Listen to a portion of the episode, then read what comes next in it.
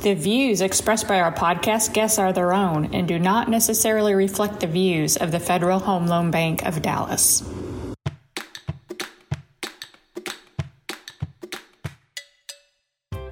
Welcome to Bankcast, a podcast from the Federal Home Loan Bank of Dallas. We are here again to talk about housing and mortgage with Rick Sharga, Executive Vice President at RealtyTrac.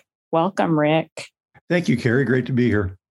So, we've had some good news recently with the ramp up of the COVID 19 vaccines and the nationwide decrease in infections. I wanted to hear from you a little bit about what you think the impact of that will be on the housing market. Well, the one thing I can tell you with certainty is that whatever we guess is going to happen is probably going to be wrong because uh, I don't think anybody forecast the kind of housing market boom we had last year uh, after the pandemic was declared. Uh, but but I think the, the, the most positive thing that can probably come out of the, the number of vaccinations we've seen and the the drop off in infection rates when it comes to housing is that we're likely to see more inventory come to market, and that's desperately desperately needed. We have far more demand than we have supply. And research has suggested that a lot of people have been reluctant to put their properties on the market during the pandemic for, for health reasons.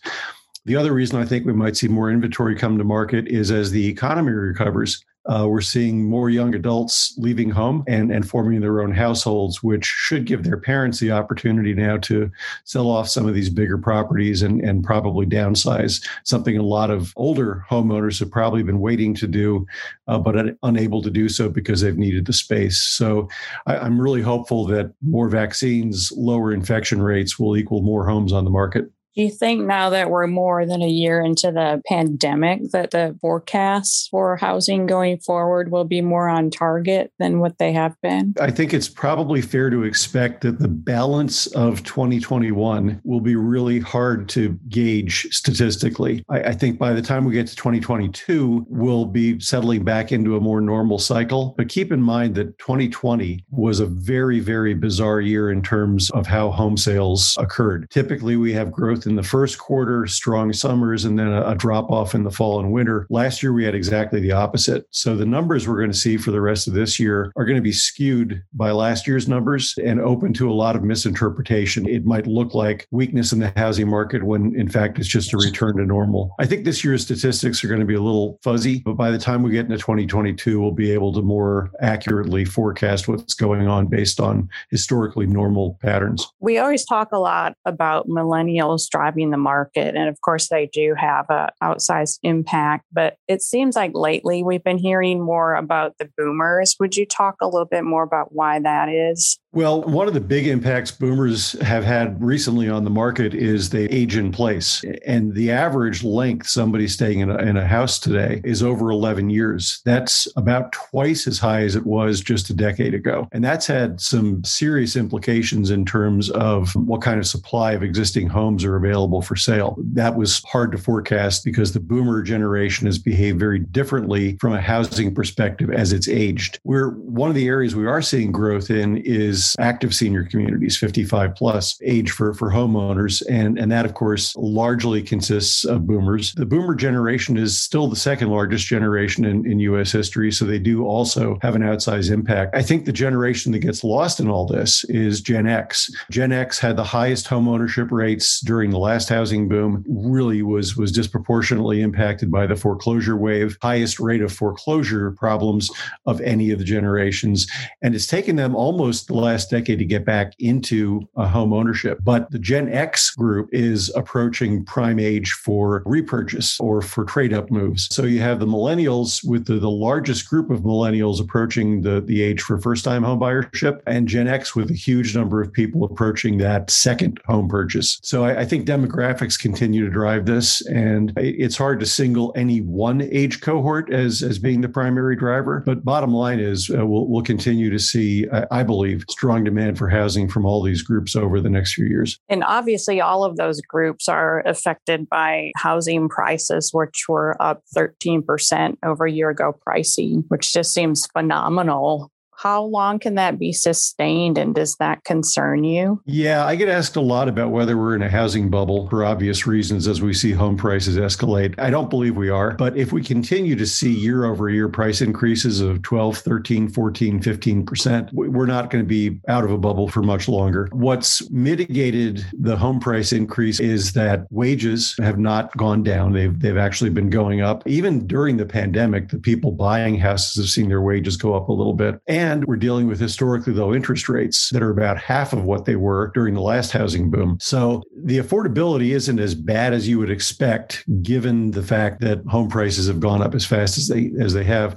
The other factor at play here, Carrie, is that first time home buying is probably at the low end of where it, it, normally is historically. It's in the say 30 to 33% range when normally it's it's more in the mid 30s. So a lot of people that are buying these expensive houses are trading in, you know, the house they bought last time which has also escalated in price. So they're able to put down a pretty healthy down payment and because of that we're not seeing the kind of really bad lending that led to the the housing bust the last time. So we're not in a bubble yet. Affordability is now starting to get challenged particularly in some of the higher price markets across the country country. Is there any good news for the first time home buyer? Obviously, they tend to come into the market at the lower price points, and those lower price points aren't very low anymore. Well, I, I guess there are a couple potential silver linings in, in the price clouds that we're talking about.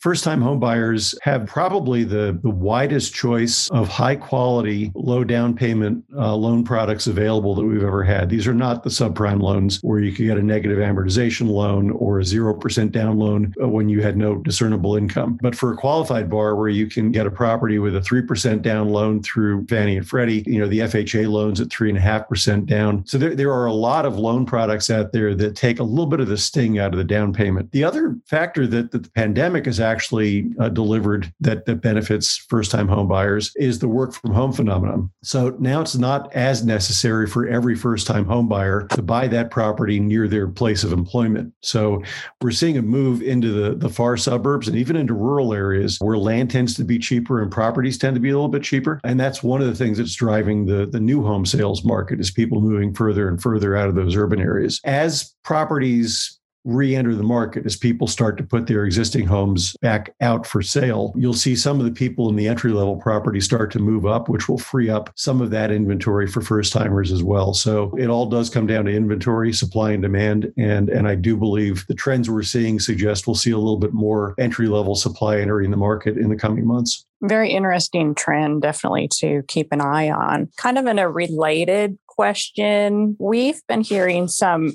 anecdotal concerns about the high cost of lumber and housing construction supplies, even to the point of some developers saying that they're putting a hold on projects because of that. Any idea when you when builders might see some relief from the high prices? I could give you a prediction on that, but I'm saving it for um, the book I'm publishing that I'll sell billions of copies of so I can retire and buy an island in the Caribbean. No, the the, the supply chain is, when it comes to builders right now is in utter chaos. Lumber obviously obviously is probably the most highly publicized issue. I believe we're dealing with lumber prices that are four times higher than they were a year ago. And, and estimates from various sources suggest that's increasing the cost of home building by as much as 25 to 33%, depending on the type of home and where exactly you are. No, I don't have any insight into that. The hope everybody has is that we'll start to see those prices come down. But I, I believe it's probably not going to get much better for the rest of this year just because uh, of how backed up and in chaos the, the supply chains are. But again, not just lumber, it's other building materials, it's appliances, it's a variety of things. And builders are also faced with a labor shortage. All of that is providing headwinds to the industry they really don't need. The, the number of lots is also limited, and, and there's a lot of regulatory hurdles they have to jump through. So the fact that we're seeing any positive news when it comes to, to building permits and housing starts is almost a surprise, but it's definitely a pleasant surprise. And it's definitely something we need.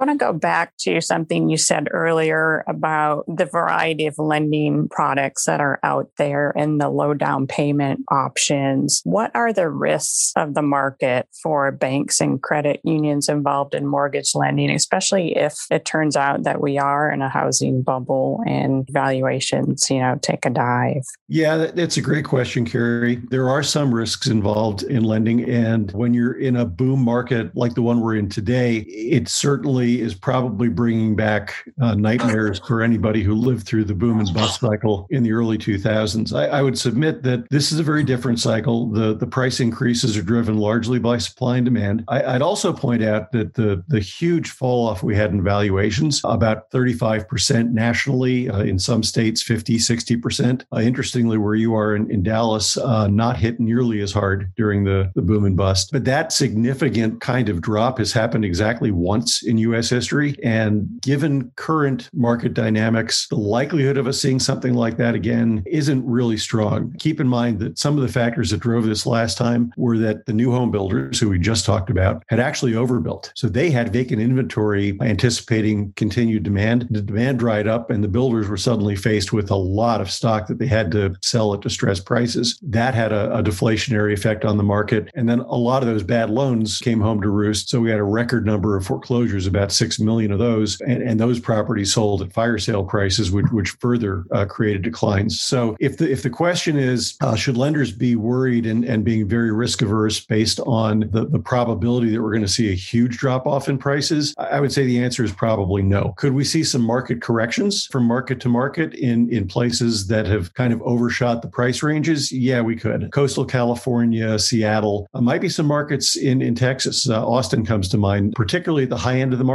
We, we could see some price corrections, but you know, the risk really has been managed very well by the lending community since the Great Recession. Prior to the pandemic, uh, we were running at delinquency rates that were lower than historic normals and, and at foreclosure activity that was running at about half of normal levels. So the loan quality was extraordinary. And I think coming out of the pandemic, we'll probably continue to see the same thing. The federal eviction protection that was instituted during the pandemic is scheduled to end this month. Do you think that will have any potential impact on the market?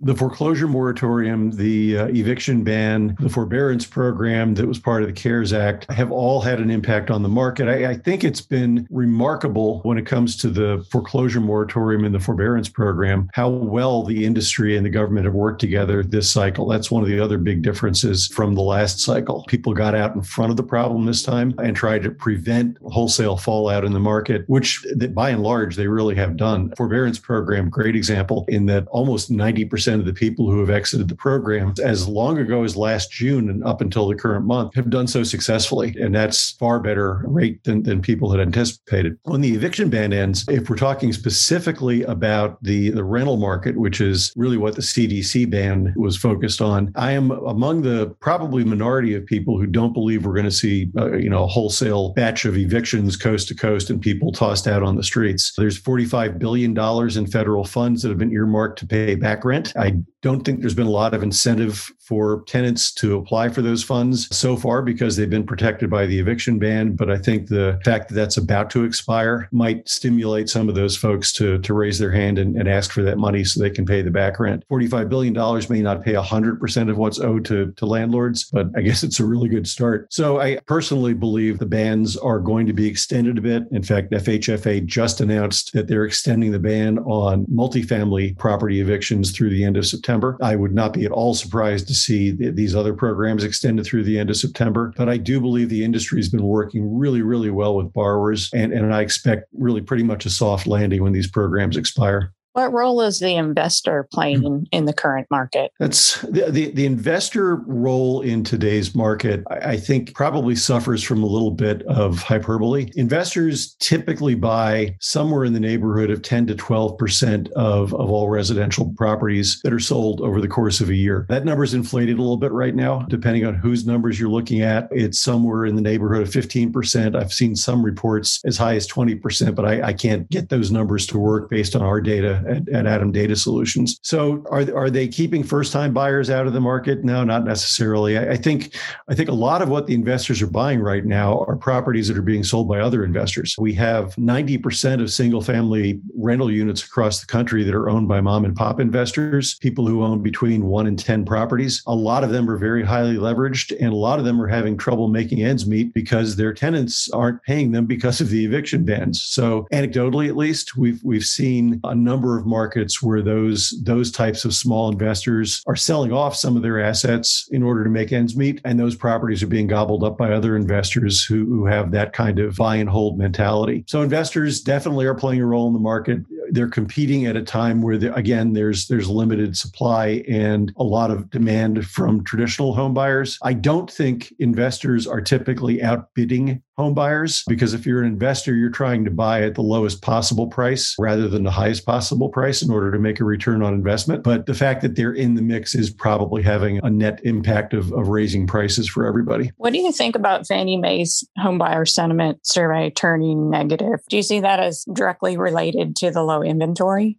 I think the, the reason we've seen the Fannie Mae index go negative, and again, that is the first time in at least recent memory, if not in history, is tied directly into the, the limited supply of properties available. It's really, really hard for somebody coming into the market today, particularly in some of the hotter metro areas, to find anything to buy. And then when they do find something to buy, they're they're competing on a price basis and affordability becomes an issue. This is the lowest supply of homes available for sale in history of as long as this data has been tracked. And if you look at the data from the National Association of Home Builders, also the lowest supply of new homes for sale. A startlingly high percentage of new home sales are being done before the property has even had ground broken on construction. If you're a prospective home buyer trying to come into the market, uh, lack of availability and, and escalating prices have got to be very depressing. And, and I suspect that's really the root cause for the, the negative view from Fannie Mae survey participants. As we get ready to kind of wrap things up, is there anything else that comes to mind,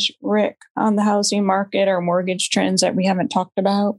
I would uh, encourage people to to not be too worried about uh, a second wave of of massive foreclosure activity as we exit the pandemic, as the government uh, protection programs expire. Again, I, I think what we've seen to date suggests that really a, a, fairly small percentage of people in, in the forbearance program are going to be highly vulnerable. And, and servicers have a lot of tools at their disposal, really using the, the, the protocol that was established by the, the HAMP program back during the last crisis to help any borrowers who are in financial distress. And then the what we talked about in terms of limited supply and, and very strong demand for housing also plays to the benefit of, of any homeowners who do happen to find themselves in financial distress when these programs expire buyer simply because there's a ready market to buy these properties. And again, something that didn't exist during the Great Recession. If anybody who's listening to the podcast is a bit concerned about a second wave of foreclosures, the, the, the data, the math, the market dynamics would all weigh against us seeing that. We'll, we'll definitely see a little bit of an increase in default activity, but we shouldn't see anything like what we saw last time. Rick, as we wrap up the podcast, tell us how our listeners can access your offerings. Yeah, Carrie, thanks for asking that question. RealtyTrac, R E A a-L-T-Y-T-R-A-C dot com. Uh, there's a blog that we publish information regularly. We also do webinars probably six or seven times a year on various investment and, and real estate topics. And certainly people are, are, welcome to follow me on Twitter or, or LinkedIn, Rick Sharga on LinkedIn or, or Twitter. And I post information like what we're talking about today pretty regularly. Well, that's it for this edition of Bankcast. Thanks for listening.